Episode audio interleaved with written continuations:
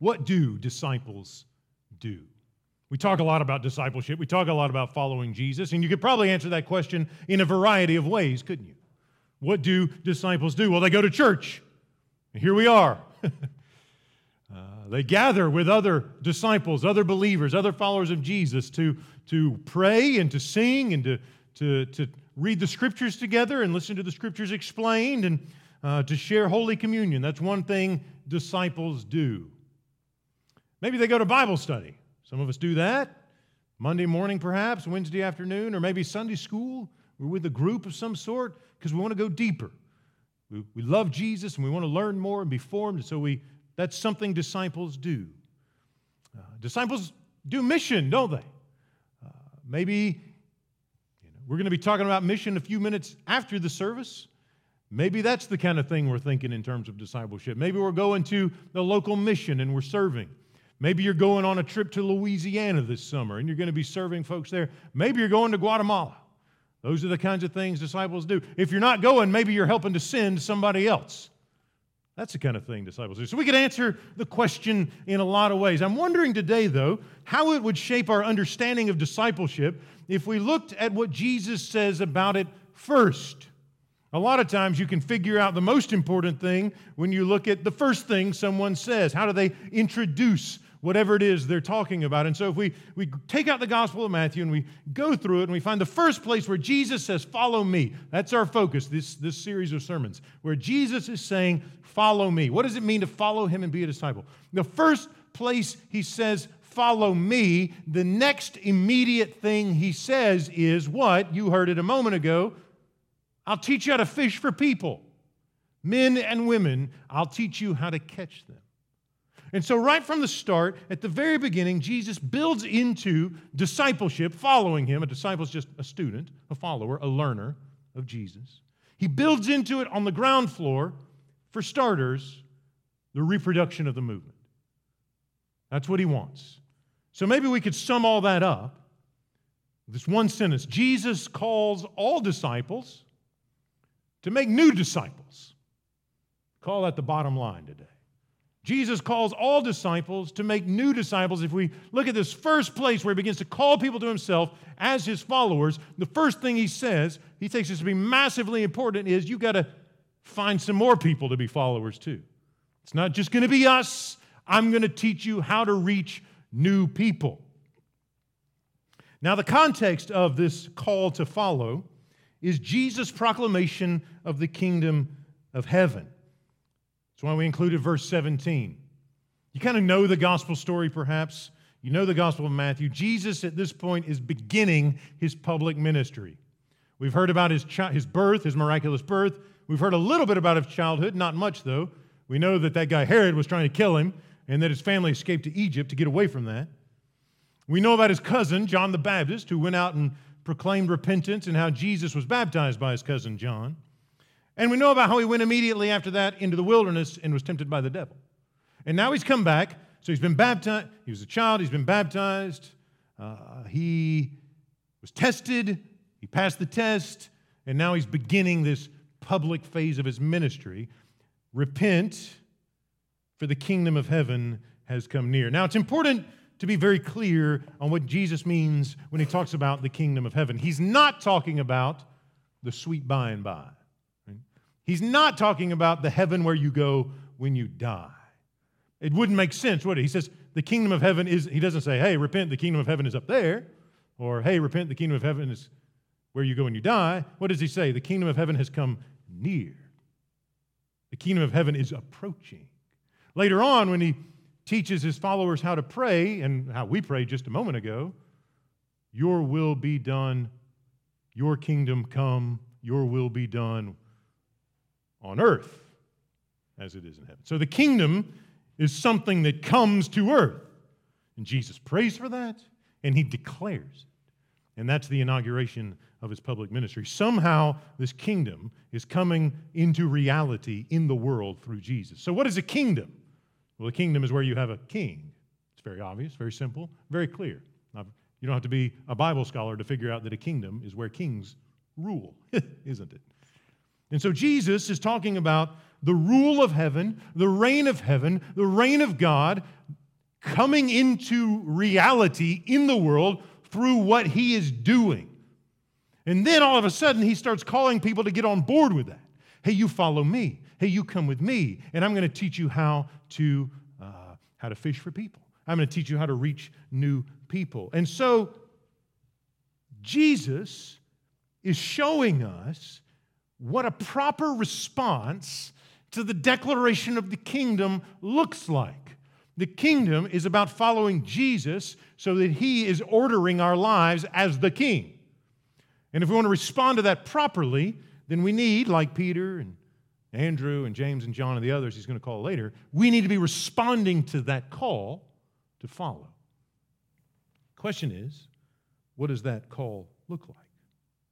The call to follow on day one for Jesus is a call to reach new people as new disciples, isn't it? So Jesus calls all disciples to make new disciples, and he makes that the paradigmatic model response to the declaration of the kingdom of God. We, we, we love the kingdom of God. We want the kingdom of heaven to come to reality. But if we really want that and if we really desire it, then allowing Jesus as the king to order our lives so that we're reaching new people for him is at the heart of what it means to embody and live that. And it's no accident that he puts this in first, is it? It's no accident that he builds this into the mission on day one. It's the first thing out of his mouth. Right? He's, he's by the Sea of Galilee. He's inaugurating this ministry. He's got to get a team together. It's very hard to do ministry by yourself, even for Jesus. he needs a team, he needs people helping him. talk more about that in a little while. So here he is. He walks by the sea. He sees these two guys. Simon, we find out that's, that's Peter. Everybody knows Peter. He's always putting his foot in his mouth. And Peter has a brother, and his brother's name's Andrew. So Jesus goes up to this guy. They're by the sea. They're throwing out their nets. In the ancient world, fishermen didn't use poles with spider wire and things like that. Right? They had these big nets, and they throw them out there and bring in a big catch. My grandfather would have called it a mess of fish. That was his term. Right? You ever you, you know that one, Tom? Heard that a couple times? Yeah, yeah. You know what we did with them? We'd catch them. Well, he caught them. I never caught anything. Uh, he'd have this bu- just bucket full of fish. 40 or, I mean, just, it was, it was stunning how many fish the guy could catch. He knew right where they were and get them out right away. But he never, he, we never ate them because he didn't like to clean them. So he gave them away. There's always a guy under a bridge nearby where the, you put the boat in and the thing, the deal. And so it was always, there was always one really happy guy fishing by the bridge when my granddad got through. When Paw Paw got through fishing, that other guy was going to eat for weeks. Very generous of him. He didn't like to clean them, though. so here they are, and they're out there fishing, and they're throwing out their nets, bringing in a mess of fish. And Jesus shows up, and there's no, hey, how's it going? Nice to meet you. I'm Jesus. What's your name? Hey, let's grab coffee sometime. Maybe we can, you know, talk about what's going on. There's none of that. He doesn't start like that. He's just, hey, follow me. They're there doing their job, attending to their vocation, and he says, follow me. And the purpose of that following, the first thing he says to articulate the purpose of his calling in their life, I will teach you how to fish for people. I am going to teach you what you need to reach new people and bring them into the joy that is the kingdom of, of, of heaven.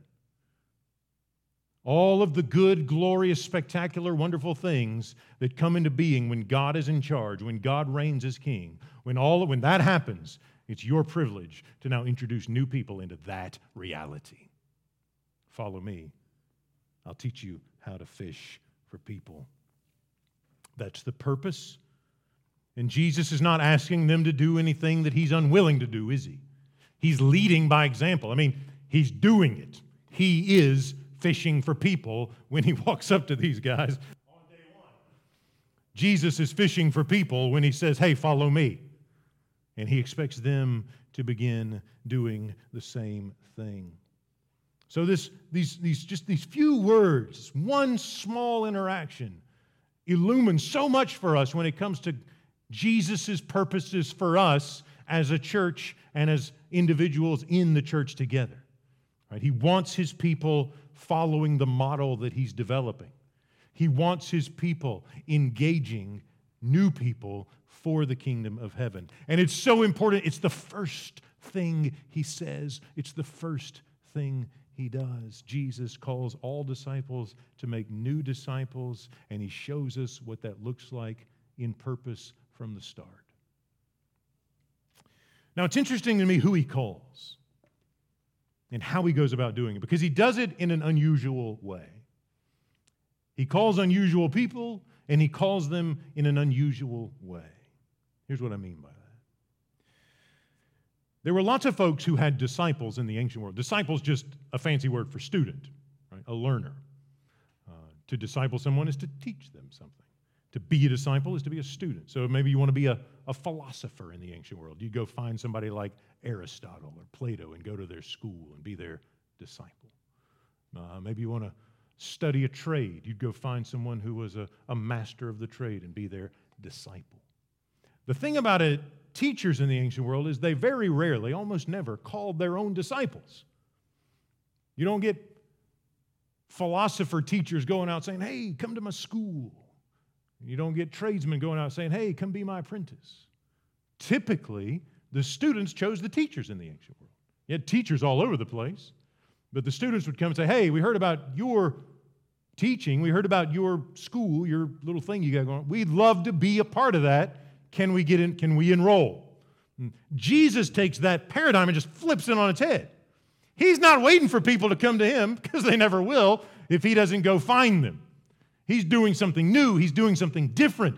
And so he goes and he finds these guys, Peter and Andrew and James and John, and he doesn't wait for them to come and ask to learn from him. He initiates the relationship, he proclaims the kingdom. There's, and this is, a, this is important, friends, because it reminds us that we never start things with Jesus. He always starts things with us.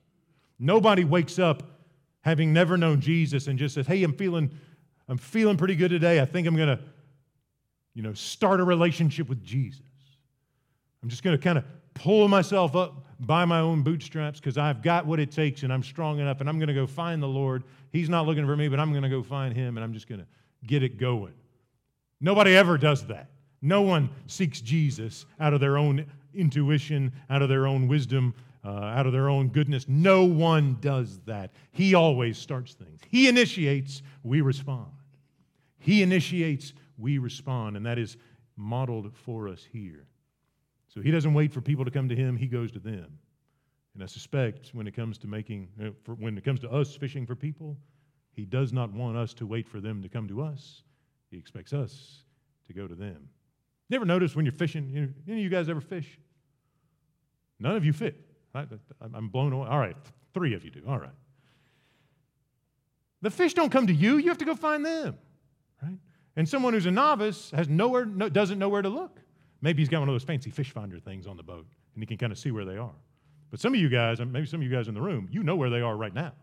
And you could go out there at this very moment and find a school and pull out as many as you wanted, just like that, because you know where to find them. And Jesus is making the point look, if you're going to fish for people, you don't wait for them to come to you. They ain't going to show up in your living room. You got to go to the lake and get them. You got to go find them. You got to go do the job. So don't sit around and wait for them to come to you. You go to them. Jesus calls disciples, and he does it in an unusual way in his world. He does it in an unusual way, and he calls unusual people. What's striking to me about this, I mean, here's a guy who's starting a religious movement, right? Kingdom of heaven. That's about as churchy a thing as you can possibly say, isn't it? But he doesn't go looking for professional ministers, does he?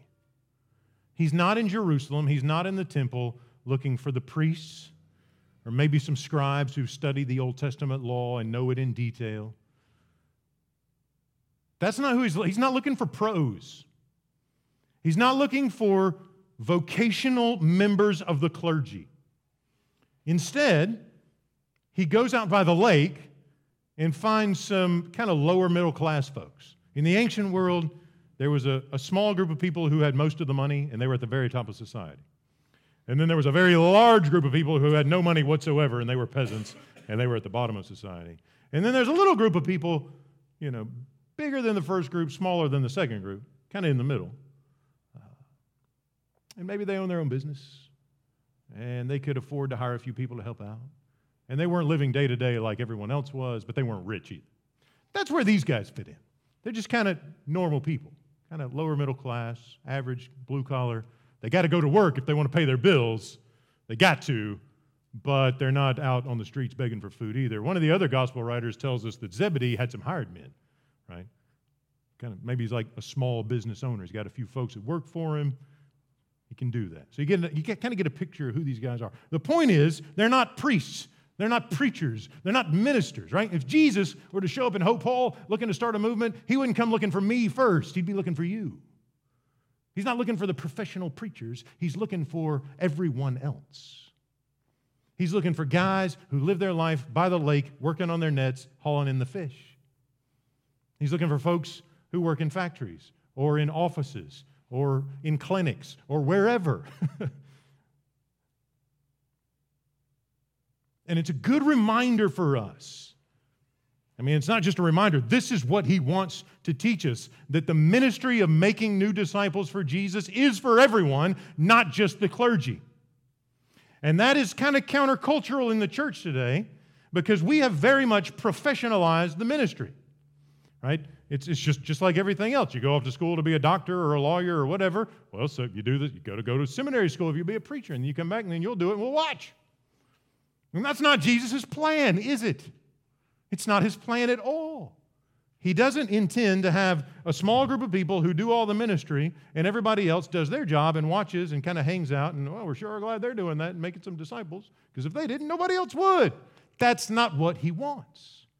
He expects everyone he calls to be engaged in this shared partnership of making new disciples, fishing for people. And the New Testament's consistent on this. The New Testament is very consistent on this. And Paul in Ephesians 4 says we've got some people who are set aside as pastors, and it's their job to train the church, the saints, and equip them and give them the tools they need to do the work of ministry. It's helpful for me when I think about that to think about an athletics team. So pick your favorite sport, whatever it is, except golf. It doesn't work with golf quite as well. Maybe a little bit, but not as much. Basketball, maybe. Football, baseball. The coach is not on the field. The coach is important. The coach is writing the playbook. The coach is coming up with a strategy. The coach is, te- you know, when you make that move, you got to do it this way, not that way. If you do it that way, you're going to get, you're going to get, somebody's going to lay you out. If you shoot it like that, you're going to miss. You know, you got to have the right form. You got to know how to take care of your body. You got to be engaged in this kind of physical fitness kinds of things. You got to eat the right stuff so that you can be equipped to play the game. But the coach, if the coach goes on the field, they get a penalty, right? Sideline foul kind of thing. You got to stay over there. Know your place, man. Church is a lot like that. Not exactly, but a lot. There are some who are set aside. This is when we talk about ordained ministry. Some who are set aside to spend their time equipping everyone else, to work on a strategy, to work on the overall organization, big picture, vision. How do we put the right people in the right places? You know, that's something that we need some people. We need good people. Maybe God's calling some of you people to do that job. I don't know. Maybe He is right now. But we need people doing those kinds of things who are set aside to coach everyone else on how to win the world for Jesus. Because if nobody's coming up with a strategy, we're going to be running around all over the place getting the floor wiped. The other team's going to wipe the floor with us. You've seen it on, you know, you've seen it on sports and different teams. That the church, you've probably seen it in different churches. So we need some folks who are set aside, but they're not the professional ministry doers so that everybody else can just kind of watch and hang out and, oh, we sure are glad they're doing it. We need to be thinking about that as we get ready to find a children's minister. Right? The children's minister, friends, hear me when I say this, is not a really expensive babysitter. a children's minister is not a really expensive babysitter. Not at all, not even close. A children's minister is someone who is able to lead leaders. Right? They're not back there by themselves. They're not back there doing the job solo with maybe a couple of folks helping out to make sure that stuff gets passed out and kids have their crayons and whatever. That's not the model for effective, fruitful multiplication children's ministry. If you, you can do it that way, but you'll have maybe 15 or 20 kids, and after that, it's just too much for one person to handle. What you want is a dynamic leader who knows how to equip other leaders to disciple children and their families. And then all of a sudden, that team can get as big as you want it because you've got one person who is devoting their full energy to training, equipping, organizing, visioning, strategizing, making sure that nobody falls through the cracks and everybody gets cultivated and nurtured in Jesus. Right? But that's a different model, isn't it? It's not one person who's paid to do that job and by themselves. It's one person who's set aside to lead everyone else. You get into that, all of a sudden, the, oppor- the sky's the limit. Opportunities abound.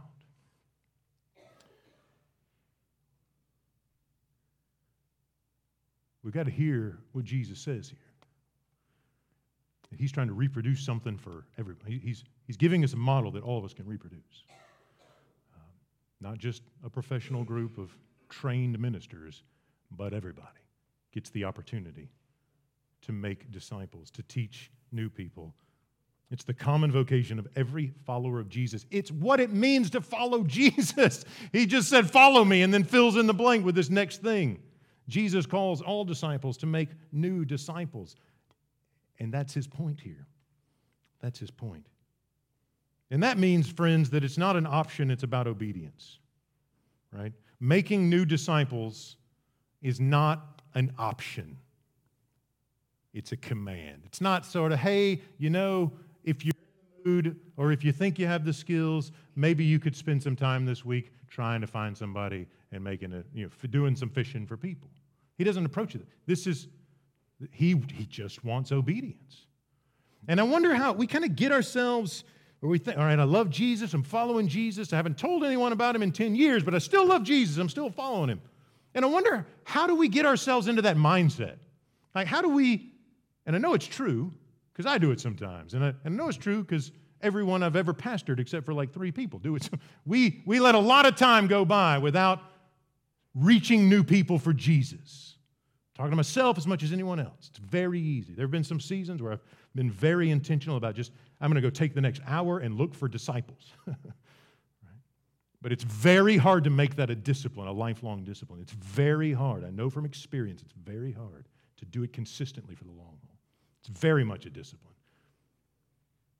But we cannot truthfully say we are obeying Jesus if we are not actively involved in making disciples. Let me say that one more time. We cannot truthfully say that we are obeying Jesus if we are not somehow actively involved in making disciples, fishing for people. I mean, he said it, do it. and we have to, or else we're not obeying him. And we just we need to reckon with that. That there are things that Jesus wants, and if we don't do them, we can say we love him all we want, but we're not obeying him. So do we love him enough to obey him? Do we love Him enough to go out and fish for people? Sacrifices. Let me say that again.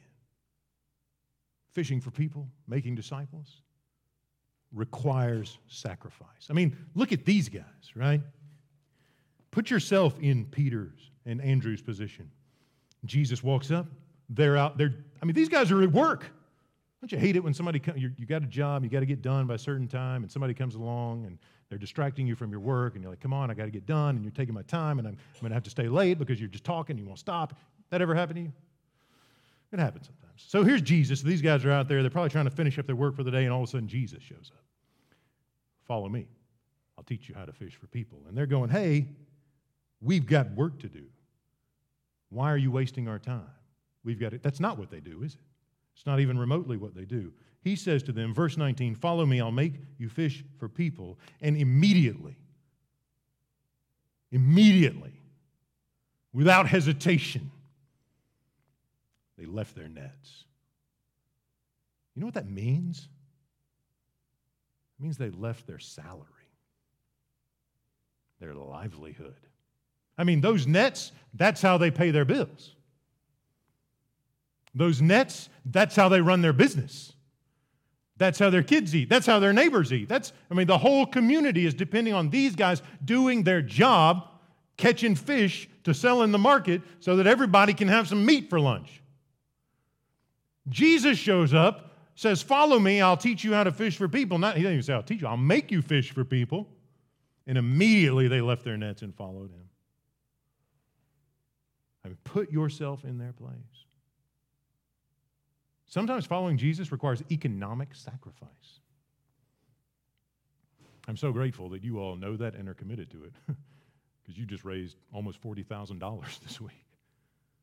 Somebody undoubtedly has said, hey, you know what? The children are more important than this thing we were going to do with that. Praise God for that. The other guys, the sons of Zebedee, not only walk away from their income, they walk away from their dad for this season. And we've talked before about how in the ancient world, family loyalty was the highest level. I mean, that was the, the most important thing. You have to do this. You have to take care of your parents. And if you, you know, if you disrespect your parents, you are a shunned, outcast scoundrel of a person. Jesus comes along. They not only walk away from their income, they walk away from their dad to follow Jesus. They are willing to make sacrifices for Jesus. And they don't stop saying, Well, you know, Jesus, I hear you saying, follow me. Can we talk about that for a minute? You know, because I got some things going on. I got some bills to pay. We just took out a, took out a mortgage, or we just took out a loan for a new boat.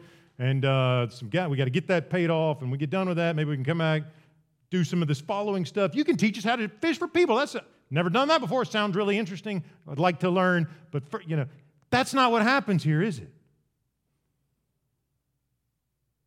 They just went.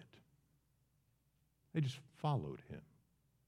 And Jesus, he's kind of a take it or leave it guy, isn't he? What do you think he would have said if they said, ah, you know, we got some things going on? he probably would have said, I'll go call someone else. So they're making sacrifices to prioritize Jesus and to prioritize reaching new people for Jesus. Economic sacrifices, time sacrifices. I mean, that's a big deal, isn't it? it takes a sacrifice to get up and show up at church on Tuesday morning at 6 o'clock and spend a couple hours reading the Bible and talking about what the Lord's doing. Not everybody could make it that time, but maybe Thursday night would work. And it may mean saying no to one thing to say yes to this. But never, we should never have the idea that following Jesus requires no sacrifice. I mean, after all, his body was broken and his blood was shed.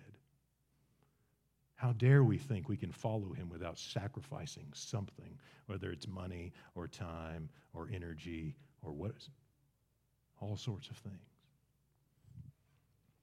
We see that in this text.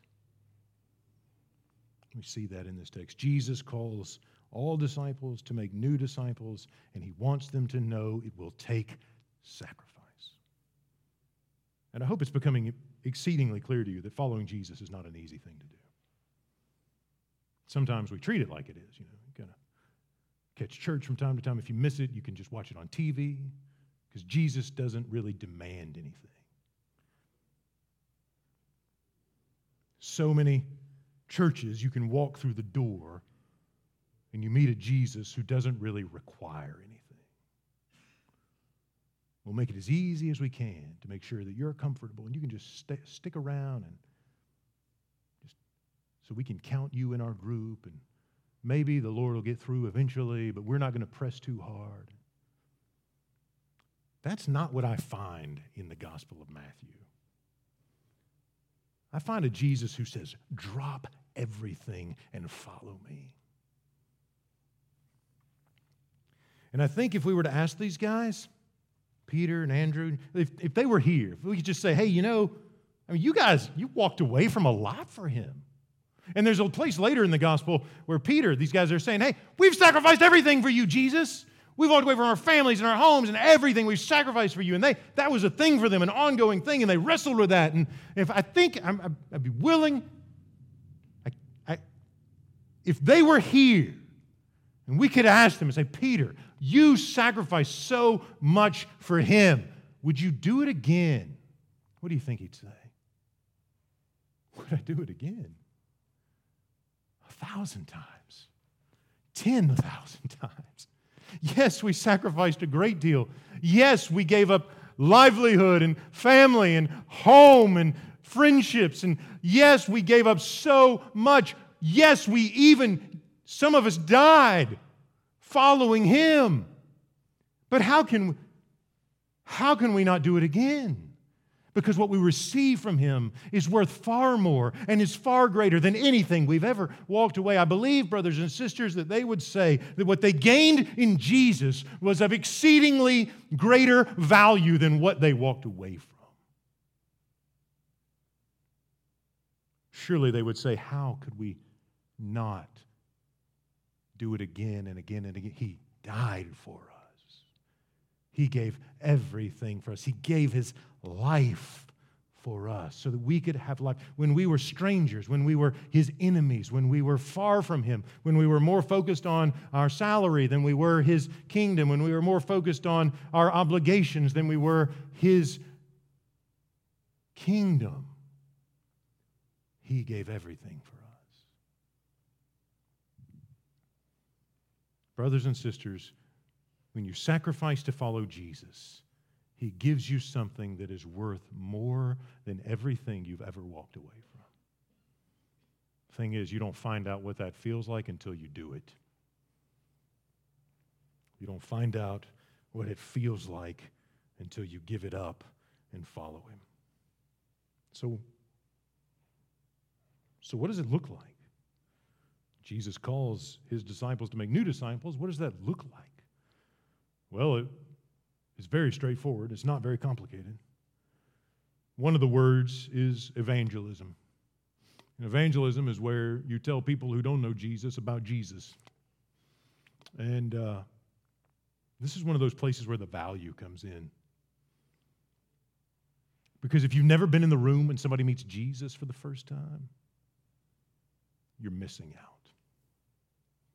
If you've never been in the room when somebody meets Jesus for the first time and all of a sudden all the shame that they've carried for all the sins and the things they've done, and they know people look down on them, and all of a sudden that evaporates because the Son of God loved them and gave himself for them. If you've never been in the room when somebody experiences freedom from that kind of shame, you're missing out.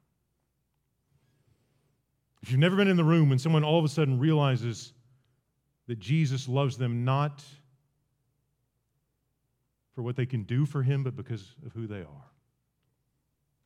If you've never been in the room when someone all of a sudden is freed from years of guilt from all the people they've hurt and all the damage they've done, and in a moment, the weight is lifted because Jesus loves them. I mean, you put that up there with your wedding day and the birth of your children, friends. It's one of the best feelings in the world. And it is a moment of eternal consequence.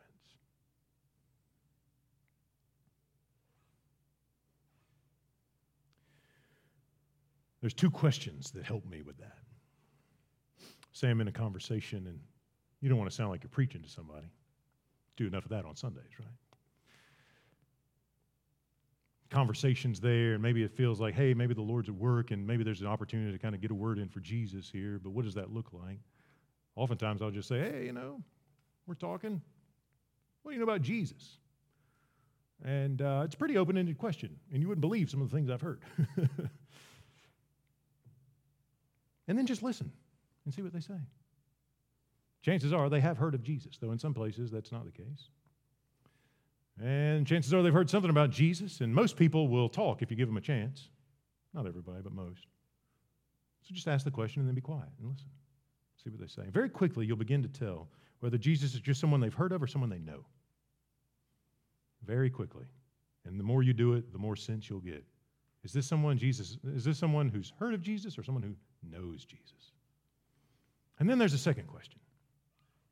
If I think it, if you know, still trying to discern where this conversation's going. You told me what you know about Jesus. What do you know about his cross? And that's the question, brothers and sisters. That's the question. And I've been, I've been in the room in the Bible Belt in Alabama with 30 somethings and asked that question What do you know about his cross? Heard all about Jesus. What do you know about his cross? One fellow looked back at me, sitting in my study in a church, and said, You know, I see crosses all over town. I have no idea what they mean. 30 something years walking up and down the streets of every town in the Bible Belt. Seeing there's more crosses than there are people in most counties in Alabama. He had no, no one had ever explained the meaning of that symbol to this man. And the Lord Jesus Christ gave me the opportunity to be the one, first person to tell him. And all I can tell you is if you've never been in the room and somebody meets Jesus for the first time, there's nothing like it. What do you know about Jesus? It's a pretty easy question. And the conversation all of a sudden is on the other person. you just have to listen. What do you know about his cross? But be ready when they say, you know, I'm not quite sure. Can you tell me about that? Be ready to give an account of the hope that you have. It's not as hard as it sounds. So that's piece one. Piece one is the first step. But then, what do you do with somebody after they meet Jesus? That's the beginning, not the end. And this is the place where Jesus' ministry shows us what we need to be doing because here he is. He got, takes these four guys and he calls them to himself, and then he finds a few more, and then he finds a few more. Before you know it, he's got 12. The first Christian small group was with Jesus by the Sea of Galilee. Right? And then he takes these guys and they spend the next couple of years learning from him, listening to him, praying with him, camping, traveling, uh, doing ministry together, and eventually he sends them out to do ministry on his behalf. Hey, let me, let, me, let me tell you about the kingdom. Sermon on the Mount comes along. He instructs them. Hey, let me teach you how to pray. Hey, let's read the Bible together. Hey, let me, uh, let me tell you about what God is like. Hey, let me talk to you about what the kingdom of heaven is like. And he's teaching them and he's instructing them. And then they get the day comes along and somebody, some, there's some hungry people around. And instead of saying, hey, let me do that and you watch, he says, hey, why don't you do it? Hey, why don't you feed them? Oh, hey, there's somebody over there that needs to be healed. Why don't you go care for them? And that's what discipleship looks like. That's what fishing for people looks like. I'm finding new people who don't know Jesus, introducing them to Jesus, and teaching them to follow him. And that's what the Lord expects from all of us, no exceptions. That's what the Lord expects from all of us, no exceptions. And he promises, he promises when we do it, to show up with his best. You ever feel like you're not experiencing Jesus' best in your life? Maybe it's because we're not going to the places where he promises to give his best. You think those guys in that moment were getting a glimpse of Jesus' best for their life? You bet they were. And here's the thing, brothers and sisters Jesus' best is full, flourishing, whole human life. He wants to take away the things that bring guilt, and he wants to take away the things that bring shame, and he wants to take away the condemnation. He died to do it. His body was broken, his blood was shed to free us from those things, and he was raised to new life to give us new life. That's his best. It's what he wants to do in us, and it's what he wants to do through us for the community and for the world. And here's the thing, friends I promise you, and I say it with everything I've got I want Jesus' best for you. And I want Jesus' best for this church and this community and this state and this country and this world. I'm confident that you want his best for that too. But it starts right here on day one with Jesus saying, Follow me and I'll teach you how to reach people. Because if we're not doing that, we'll never bless the world. We'll never get his best will never live into his fullness, his calling, his joy. Don't you want his joy?